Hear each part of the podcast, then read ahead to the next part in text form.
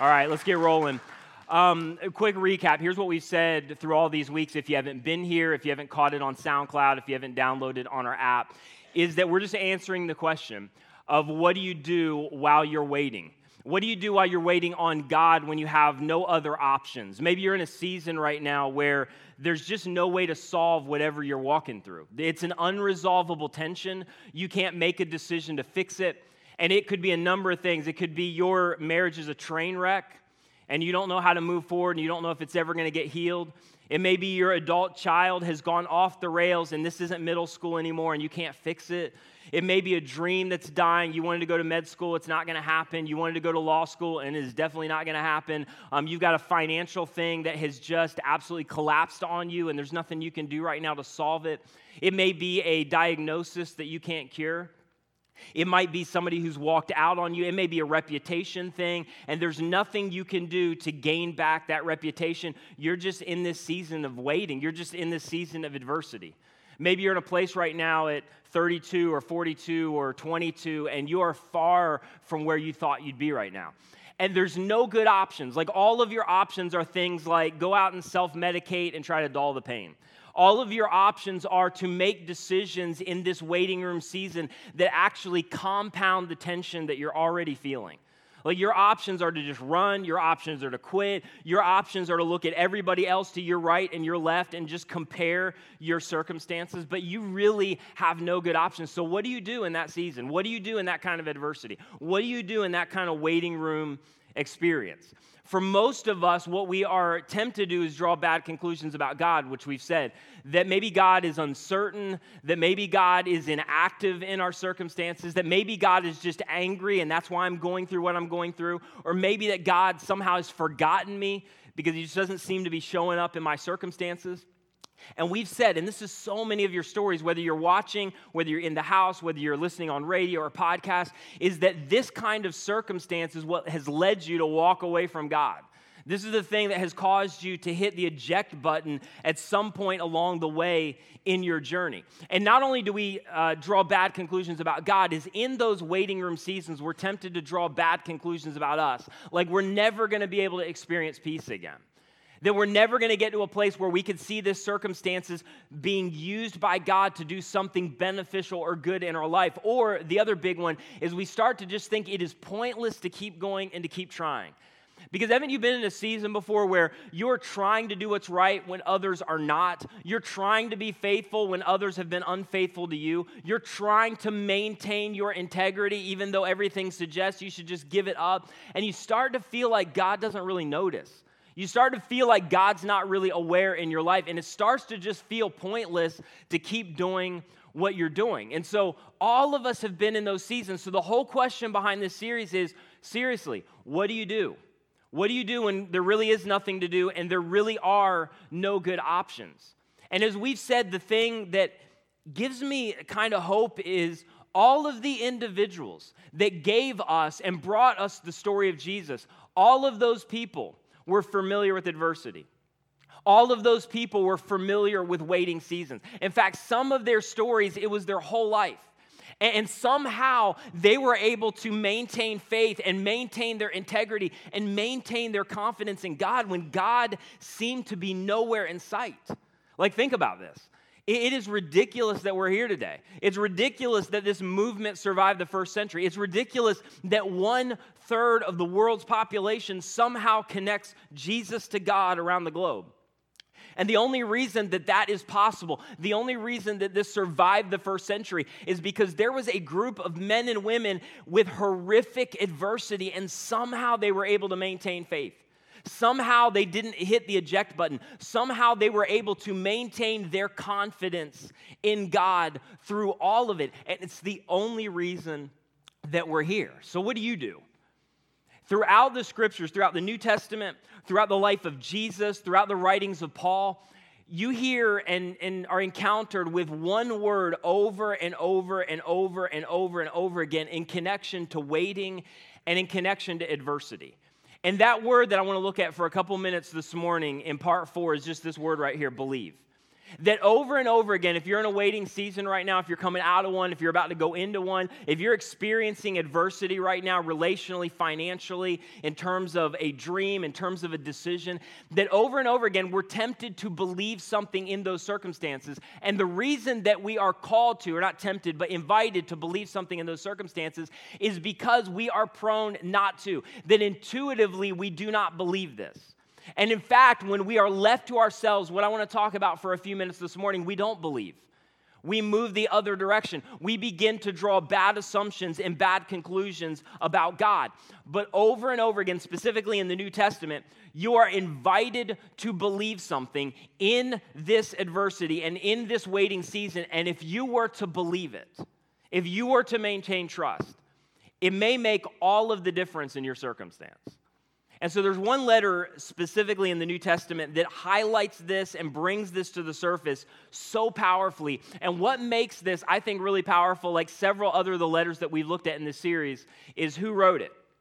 And the guy who wrote it was James, the brother of Jesus. Now, what is really interesting about James is James um, does not become a Jesus follower until after Easter weekend. In fact, leading up to um, that whole weekend and everything that went down that we looked at and celebrated a few weeks ago, before that weekend, Jesus kind of distanced himself in some weird way from most of his family and from his brothers. His brothers didn't want anything to do with him. Um, James honestly thought his brother should have been institutionalized, that he was a nut job. Um, like, I grew up with you, there's no way that you're the Messiah. And James wanted nothing to do with the movement. James wanted nothing to do with his brother. And then all of the sudden, everything changes.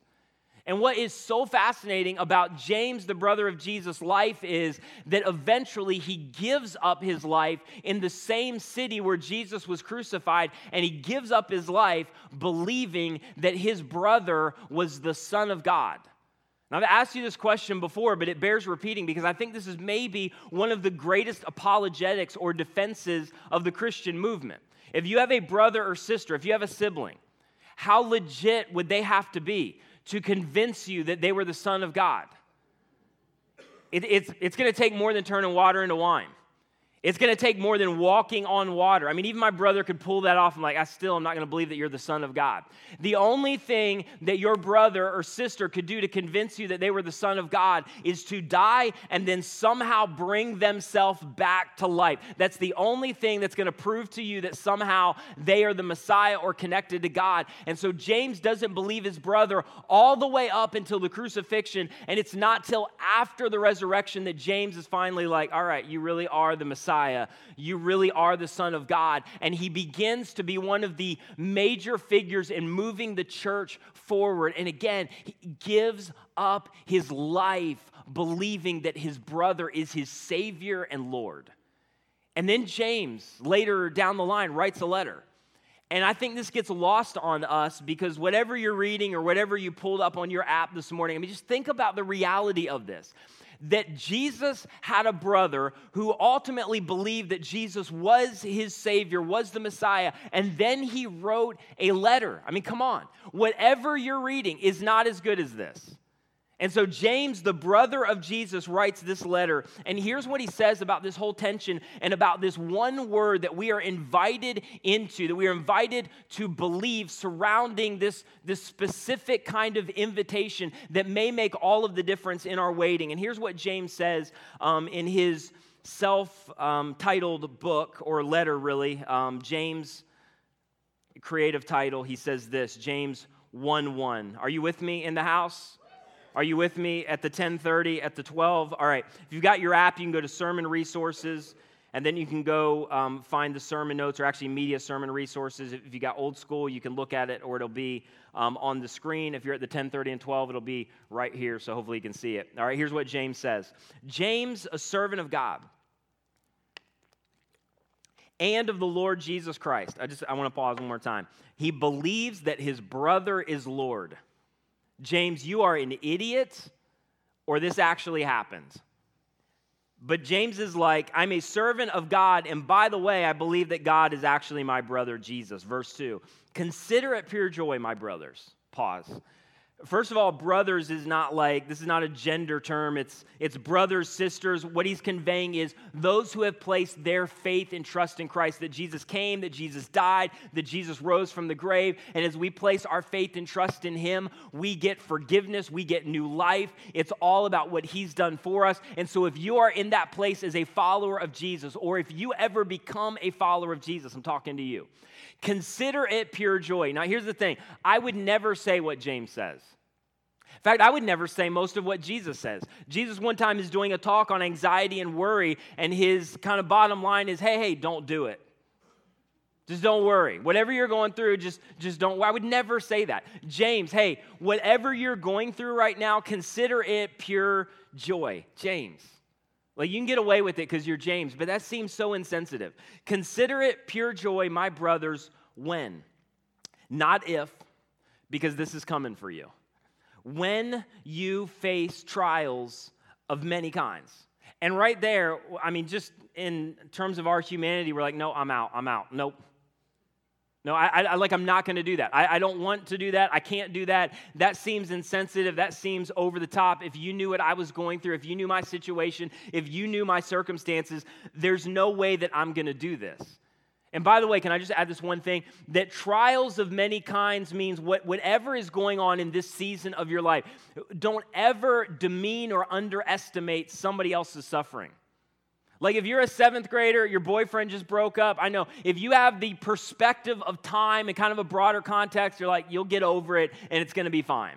But at that point in your life, that's everything. As a freshman in college and you feel the weight of the world on your shoulders, and then later you look back 15 years like it's really not that big a deal, but right now it's a big deal. Or there's those overarching trials, those, those seasons of adversity and waiting that everybody would agree. It's a diagnosis. It's somebody walked out. It's somebody betrayed you. So whatever it is, Paul's or James is like, listen, I want you to consider, meaning literally consider means when you are ready to walk out, when you are ready to give up when you are so hyper focused on, I just need to change it, I just need to change it, it just needs to get better. As soon as this waiting stops, as soon as this works out, as soon as they come back, as soon as they say, Yes, I'm gonna be okay. In that, I wanna give up, I wanna walk out, I wanna try to change it. James is like, I just want you to embrace, I want you to change your perspective, I want you to change your mindset around your adversity.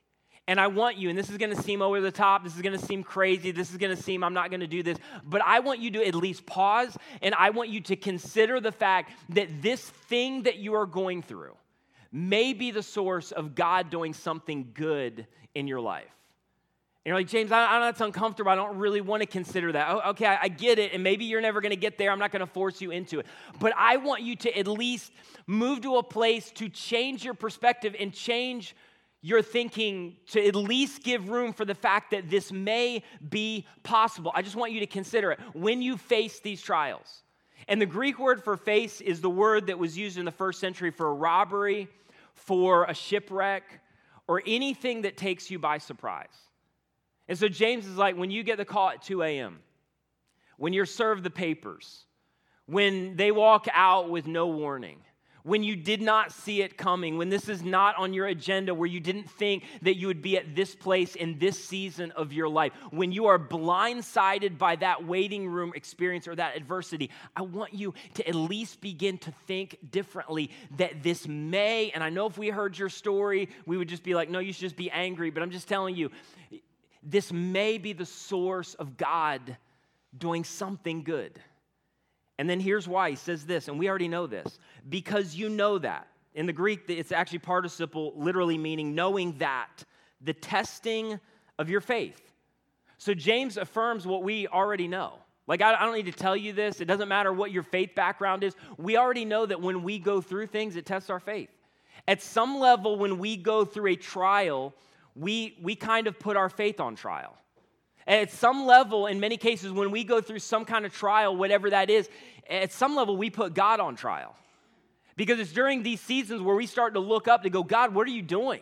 God, where are you at? God, why are you allowing this to happen? Why have you not answered my prayer? Why don't you throw me a bone in this? Why don't you let me know that at some level you're active and some level you're aware of my circumstances. And so James just says what we know that when you go through these seasons, it tests your faith. It always highlights the question hey, do you really believe? Do you really believe? Can you really maintain faith in this adversity or this trial? Can you really continue to believe? Will you continue to believe? And James is just like, listen, our adversity and our waiting test our confidence in God. And so then he says this because you know that the testing of your faith, and then he points to honestly an uncomfortable direction that we don't want to consider, but we know is true. Because you know that the testing of your faith develops perseverance. And again, we, nobody needs to tell us this. We already know this. James is like, your adversity, your waiting develops persevering faith. Like as you read the New Testament, as you read the Old Testament, as you read the writings of Jesus and the teachings of Jesus over and over again, God seems to honor, God seems to be honored, God seems to be most glorified through persevering faith. Like, come on, this is just the reality. Nobody is impressed by the person, by the man, the woman who is always getting a yes from God. Nobody is impressed by that. What moves people, what moves the heart of people, is the individual who gets a no or a no answer or who has been waiting for a long time and it seems silent and God doesn't seem to be anywhere in sight, and yet they decide to persevere anyway. They decide to believe anyway. They decide to maintain faith anyway. In fact, isn't this true? And just go with me because I know some of this is uncomfortable, like much of this series, but come on, isn't this true? When you hear somebody where everything is just working out, like, oh, I prayed Tuesday, God answered on Friday, everything is amazing, just they, they just keep seem to be rolling down this path of God's active, God's at work, God's answering their prayer. When you hear those stories, the thing that moves you is not a love for Jesus. The thing that moves you is how can I get in on that? How can I achieve the formula? Do I need to read more? Do I need to pray more? Maybe if I attended more, I'd be more blessable. Like, what do I need to give up? Where do I need to be more obedient? But we make it a little idol where our love, our attention, our all is not at Jesus. It's how do I get in on what you're experiencing? And James is like, but it's the testing of your faith that develops perseverance. And in those kind of reactions, God's like, Are, are you kidding me? What honors me, what moves me, what captures my attention is the person in that adversity and in that waiting who believes anyway, and trusts anyway, and perseveres anyway. And James is like, before you walk away, I, want you to at least consider that maybe God is doing something good in this, that this is the source of something good, even though it's hard to believe that God is developing persevering faith in your life. But you don't want that. And I don't want that. Like, if we were to just be straight, this is just the human experience. We're much more interested in God changing our circumstances than we are God changing us. And James is like, but, but this, this is what God is up to. And then James gives us the first imperative or main point in verse 4, and he says this Perseverance, you're way too quiet, so I need to hear from you. Perseverance must what? Finish. All right, one more time. Perseverance must what? Finish, Finish its work. Like James again, God is working and you're waiting. And you can hit the divorce button, and you can hit the eject button and you can hit the walk away button, and you can hit the alcohol button, and you can hit the bankruptcy button, and you can hit the I'm just going to screw you over button because nobody is doing what I want them to, and I've tried to maintain faith. You can hit the weed button. You can hit whatever button you want in this season. But James is like, I'm just telling you, God is at work developing the kind of faith that honors Him the most and the kind of faith that literally takes the breath away of other people around you when you are willing to move forward, maintain faith, and persevere anyway. And James is like, the focal point of your greatest tension right now, what is it? The focal point of your greatest angst right now, what is it? The focal point of that greatest tension might be the focal point of God's greatest work and God's greatest activity in your life. Like, can we just come around this idea for some of us? And I'm not being critical, all of us have some kind of story or experience, but when things got really difficult, when we started experiencing adversity, maybe some of it was from the church. You had a, a, parent, parents that went through a divorce and you just kind of gotten, you got bumped out. You had somebody go through some kind of experience and they got treated badly. You had a, a, a gay sibling and you, you saw things done to them that were horrific and you're like, that's what the God thing, the Jesus thing is about. I'm out. Or maybe you went through some kind of experience with your relationship or, or a financial thing or a dream that died. But, but here's my point in that adversity or waiting season, many of us chose to walk away. Many of us chose to hit the eject button. And here, here's just the question, and, and I'm sure that there is an exception to this, but I think it's small. After you hit the eject button and walked out and walked away, your life did not get better. In most cases, your relationships didn't get healthier.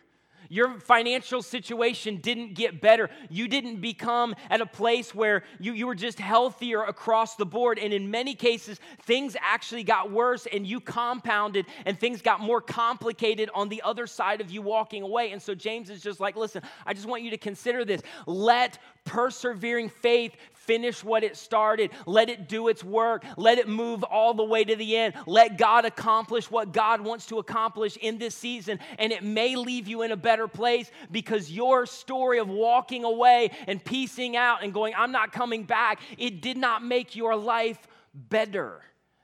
And so then James finishes. He says this, verse 4 perseverance must finish its work, finish what it started, so that, purpose statement, you may be What's the word? All right, come on, seriously. So that you may be what? Mature and complete, not lacking anything. So, so how do I become mature? This is how you become mature. You got anything else? No, no, no, this is it. Can I just memorize some stuff? No, no, no. That makes you smart. That doesn't make you mature. A lot of people who memorize lots of stuff, know lots of stuff, you wouldn't characterize them as mature. Well, can I just um, you, can, can I just maybe get to a place where I obey? No, no, no, that makes you obedient. That doesn't make you mature. And what's really interesting in this, this verse is the same Greek word for finish is the same Greek word for mature. So, what James is really saying is just this let perseverance complete its work so you'll be complete. Like, if there's anything in you where I want to move, I want to grow to maturity, I want God to do what God wants to do in my life, then this is it. It is the only way. It's not through obedience, it's not through memorizing more, it's not through attending something more, it's not praying more. This is the pathway to maturity. And so, if you want to be complete, this is the means to completion. God's like, this is how you develop the kind of faith that leads you to maturity. And come on, can we just get around this idea for a second? I love what Jeremiah says that God has laid out for you a purpose and a plan, a hope and a future, not to somehow hurt you, but to prosper you, to do something incredible with your life. And if you're a follower of Jesus, come on, at the 1030 and the 12, you are lavishly loved by your heavenly Father. You are a son, you are a daughter of the creator of the universe who also knows your name. You are in a place right now where God has something extraordinary that He wants to do through your life, not in spite of the adversity, because of the adversity that God is up to something in this season of your life. And here's what I know for all of us is that you will not be equipped. You will lack something. You will not be ready. You will not be equipped to fulfill your God given destiny without adversity. You will move forward and you will always be lacking. You will always be wanting. You do not have what it takes in you. And God's like, I have a plan, I have a purpose. It is not a promise promise of pain free, problem free, but I want to do something extraordinary through your life and it, it is not in spite of the adversity, it is because of the adversity. If you will follow me, if you will trust me, if you will believe me anyway, this is what I'm up to. And can I just, just to get our minds around this, spiritual maturity is all about direction, it's not about perfection. Spiritual maturity is all about persevering faith, not perfect behavior. Like, let me illustrate this. Have you ever met that follower of Jesus, that Christian? and they almost seem too good. Like, have you ever? No, I've never. Well, have you? No, no, no, no, I always, and I never. And I like just everything is great. And you're like, I, I'm uncomfortable being around you. Like there's something like off with you, or, or if nothing else, you're just, you're not inspiring, you're kind of intimidating. And then you dig down, and in some cases, you, you find out their story, and you're like, well, you know what? If things had gone as well for me as it's gone for you, I, I'd be right where you're at. If things had tracked the way things have seemed to track with you, I'd be right where you're at. If I'd had the kind of just, man, it just seems like things are rolling for you, I'd be right where you're at. Or maybe it's kind of a story of they just kind of played it safe, but they're not inspiring, they're intimidating. And then you meet that other kind of person, and they don't use any of the language that you use. They didn't grow up in Sunday school. They, they don't kind of know the etiquette, they don't know the language, um, they, they drop some things at inappropriate times, and, and yet you hear their story and you are overwhelmed by their confidence in God. And that's intimidating too.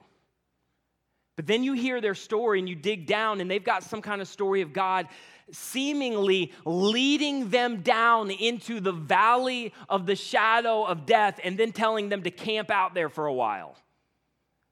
And then finally, they have a story of God, whatever it was in their life, that waiting, that adversity of God leading them out of that, that experience of the valley of the shadow of death. And God led them out in an extraordinary way. And they would tell you, listen, I would not choose this, but I would not give up what God used through this. And, and they tell you the story through some four letter bombs that are dropped halfway in between. And you are not inspired by their obedience. And you're not inspired by what they know. You're not inspired by their memorization. You are inspired by their incredible faith and their incredible confidence in God and their ability to trust anyway and move forward anyway and believe that God is with them anyway. And I'm telling you, that is what captures the heart of your Heavenly Father. It is not about about perfection, it is about direction, it is about persevering faith, it is about in the midst of all the stuff that God's still trying to clean up and work out, God, I am just going to trust you through this. And even in the valley of the shadow of death,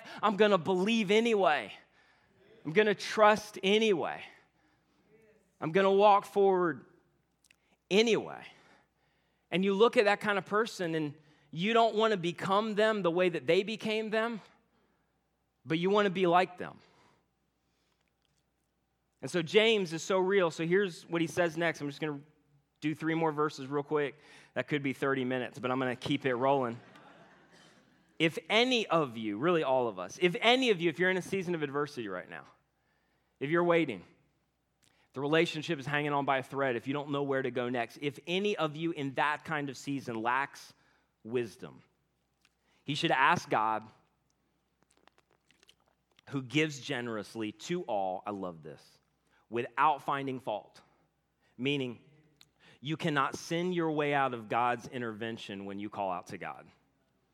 Even if you are in a season of waiting and you created some of it even if you are right in the middle of the valley of the shadow of death and extreme adversity, and you, you kind of had a hand in creating some of that adversity, when you call out to God in the midst of it to say, I want to believe anyway, God will meet you there every single time. And so he says, when you need wisdom, God will give wisdom. It will be given to any person who asks. He's going to give generously, he's going to give without fault. And so James is basically saying, when you get into a season where you're like, all of us have been there, God, what are you doing? God, what the heck is happening? God, why is this going down? God, why won't you answer me? God, why won't you intervene? And wisdom in this context is just this when we cry out, it is the ability to see this waiting season within a broader context. Is that when you get to that place to go, God, I do not understand what you're doing. And so, God, I just, I just need you to give me wisdom. I need you to help me see whatever you see in this, and I know you're not going to give me the full detail, but I need something right now. And listen, if you're a parent, every parent knows this. You watch your toddler go through some crazy thing where their life is ending, you're like, it's gonna get better. It's not that big a deal, right? You watch your teenager go through something and it seems like the world is falling apart, and you're like, man, in five years, this is gonna be such a small thing. All of us understand moving back from something and having a broader perspective and a broader context. And James is going, when you cry out to God for wisdom and perspective in this season, God will answer that prayer every single time. And I think it's a prayer something like this God, help me to God, give me wisdom to see as you see. God, give me insight to see the way that you see. God, give me perspective to see what you see in this waiting season and in the midst of this adversity. I don't overstate to say this is something I pray probably every day to get up and go, God, in every interaction, and in every arena of my life and in everything that's going down right now, would you just help me to see the way you see? Because I know if I see what you see, it'll be much easier to do what you say. So I want to see them the way that you see them because the way I see them, totally different picture. I want to see this circumstance the way you see it. I want to see how they're reacting the way that, that you see it. But God, give me wisdom to see as you see. And here's what I've said to you so many times before your circumstances do not impact your faith. You, you think you walked away because of the marriage bottoming out, or because you were hurt, or because they were mistreated, or because there was no answer to that prayer. Those have no ability to impact your faith whatsoever. It is your interpretation of your circumstances ultimately that impacts your faith because whatever you see is going to determine what you do. Whatever you see is going to determine whether you panic, whether you're paralyzed, or whether you persevere. And the promise throughout the scripture, what James is saying is kind of the underlying principle, is that God will leverage your pain to use it as a platform to fulfill your potential, but not when your circumstances change, but when your perception and your idea and your view of your circumstances changes. And James is like, in the midst of this, would you just pray, God, would you at some level help me to see as you see? Because I know you want to do something through this, but you're not going to do it when everything works out, which is what some of us are waiting for. You are going to begin to leverage this the moment that I see it differently and see it the way that you see it. And then he's not done, verse six. But when he asks, and this is not James shaking his finger at us, he's just trying to be straight. He must believe and not doubt. Like you must believe that God's working and you're waiting, even when you don't see it, even when you're tempted to not believe it. But when he asks, he must believe and not doubt, because he who doubts is like a wave of the sea, blown and tossed by the wind. And I don't know, this is totally me making this up, but I'm wondering if this is not a shot at Peter at some level. Because I think Peter got hounded probably the rest of his life. For the, you remember the whole incident when Peter walks out on the water and he takes a couple steps and he sinks? I think they made fun of him the rest of his life. And so, like, hey, listen, Peter, and we, we remember. Um, and Peter's like, well, I didn't see the rest of you fools getting out of the boat.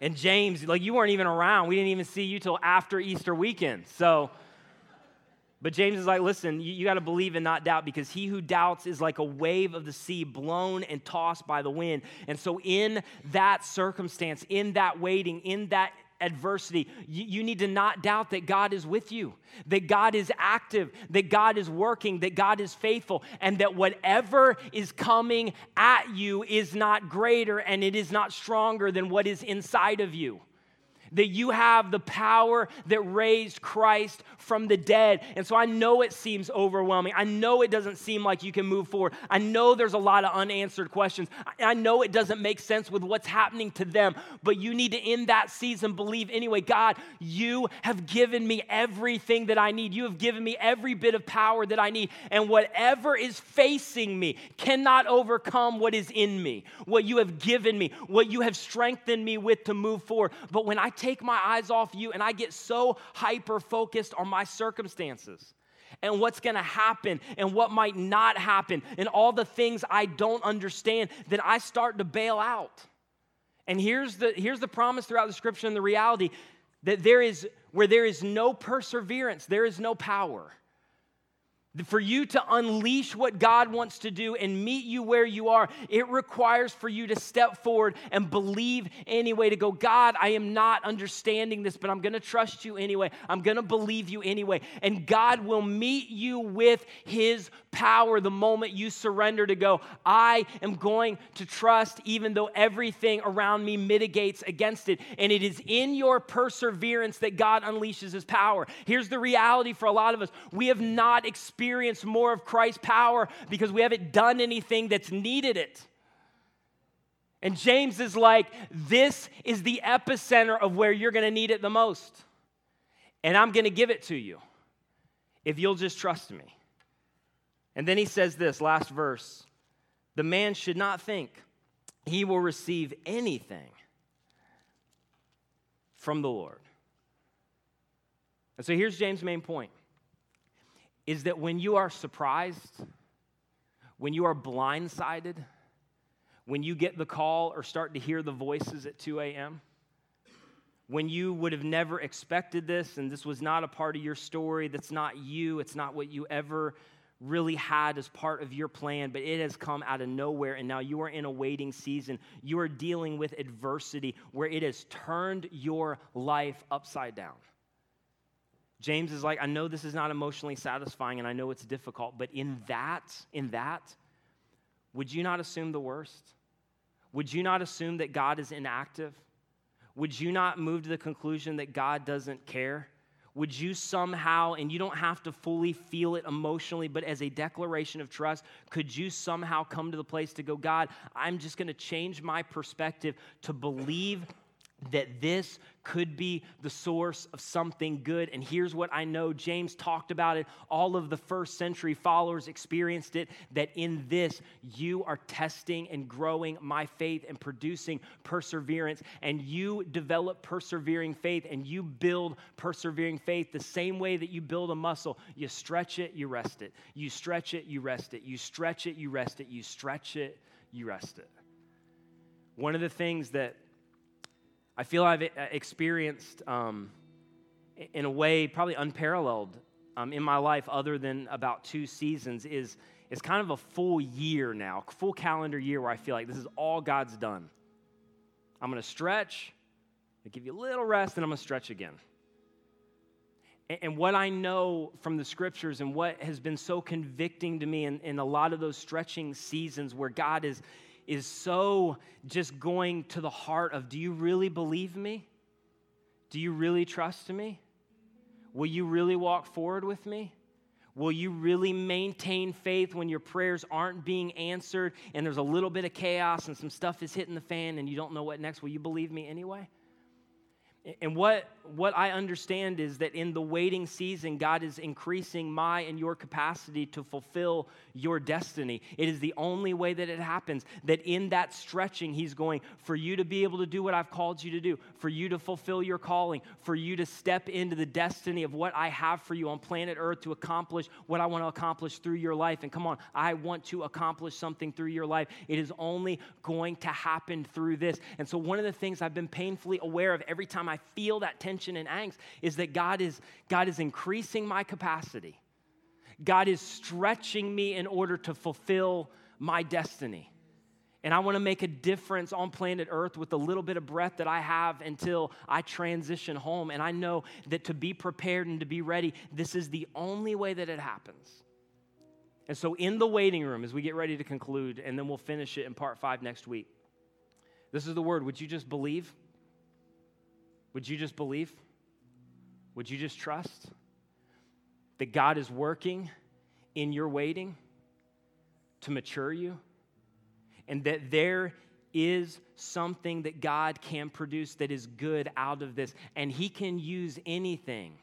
In fact, He will use anything, even if He decides to not remove it. And so, if you're in this season right now, I, just want to end with this this kind of prayer that, that maybe seriously every every single morning every single night whatever your rhythm is and, and i know this is weird but i'm a huge advocate of this i think where you feel the tension the most where you know that god is working where you're struggling to trust there is something powerful about just praying things out loud And so you, you just need to say, shout, pray this out loud somewhere. But God, would you use this, whatever this is, until you choose to remove this? God, would you use this until you, until you choose to remove this? And God, would you give me wisdom to see what you see? And would you give me the power to do what you say? Right now in this waiting season, right now in this adversity, right now with all of these unknowns right now with the I don't know if God's going to take it away. I don't know if God's going to say yes. I don't know if it's going to work out. God, right here, not waiting for what might happen over there, would you give me wisdom to see what you see? And would you give me power to do what you say? And can I just say this as we conclude for some of you in this waiting season? and we just leave that up for a second, in this waiting season and in this season of adversity, what God wants you to do is just what you know to do. I've said this to you probably a hundred times that your next best move and your next best play right here where there's no good options and you don't really know where to go next is you just need to do what you know to do and you will know what to do you just need to do what you know, know to do and you will know what to do. You need to get up every single day and just go, I'm going to do what anybody would do whose marriage is falling apart but believes that God is with them and God is working in this circumstance. You get up every day and you do what anybody would do whose adult children is off the rails and you can't fix it, but they believed and they trusted and they maintained faith anyway that God is working and that God is maturing them in this and that even this can be the source of something good. You just get up every day and do what anybody would do. As the financial bottom drops out and as the dream is slowly dying, who is absolutely confident and believes that God is with them and working, even when they don't see it. And can I just tell you this? God always clarifies in the midst of faith and obedience and never beforehand. And so, whatever you know to do is what you need to do, and God will begin to clarify your steps. And here's the reality God will choose to use what you would never use. Because you wouldn't use it because you know what could be and you know what should be. And Jesus says, and this is our hope, and this is ultimately what we're waiting for one day it will be. But in the meantime, God, would you use this until you remove this? Would you use this pain as a platform to fulfill my destiny because of the adversity? And God, would you help me to see as you see? And God, would you give me power, the power that raised Christ from the dead to do as you say? Would you guys stand with me all over the house? If you're at the 1030, I'd love for you to do the same. If you're at the 12 o'clock, I'd love for you to do the same and all over the house, if, if we could stay where we're at for just a second, whether you're on a team or not, doesn't matter. It just out of respect for what God is doing in hearts and lives in this moment. And so all over the house, would you just bow your heads, close your eyes? And Lord, I just I just want to pray this over some individuals right now in this moment where this is exactly where they're at and this is exactly what they need. And so God, I pray that in the midst of we're pleading and we're asking and we're begging and we're praying and, and we want to see things change, and there's nothing wrong with that. I pray that for some, maybe for the first time, this would be the moment, even though it is hard to believe, and I just want to acknowledge that, that somehow there would be a perspective change, there would be something in them that would at least allow them to consider that this thing may be the source of something good that you're doing in their life, and they would never choose it. But if they decide to remain faithful and believe, you have promised to use it. And so, God, I pray that right where you are, right where we're at, you would speak very specifically to whatever the tension is and whatever the struggle is in this moment. And we just want to pray corporately together that, God, as we walk out of here today, that you would give us wisdom to see what you see in this circumstance. And we're not going to get the whole picture because we can't handle it. Our ways are not your ways, and our thoughts are not your thoughts. You are the creator, sovereign, glorified King of the universe. But God, as far as we can handle it, give us wisdom to see as we see. And then right now, we are, we are entreating, we are inviting the power of the Spirit of God to give us wisdom to do what you're calling us to do right now in this circumstance, in this season. And God, we are going to praise you. We are going to glorify you.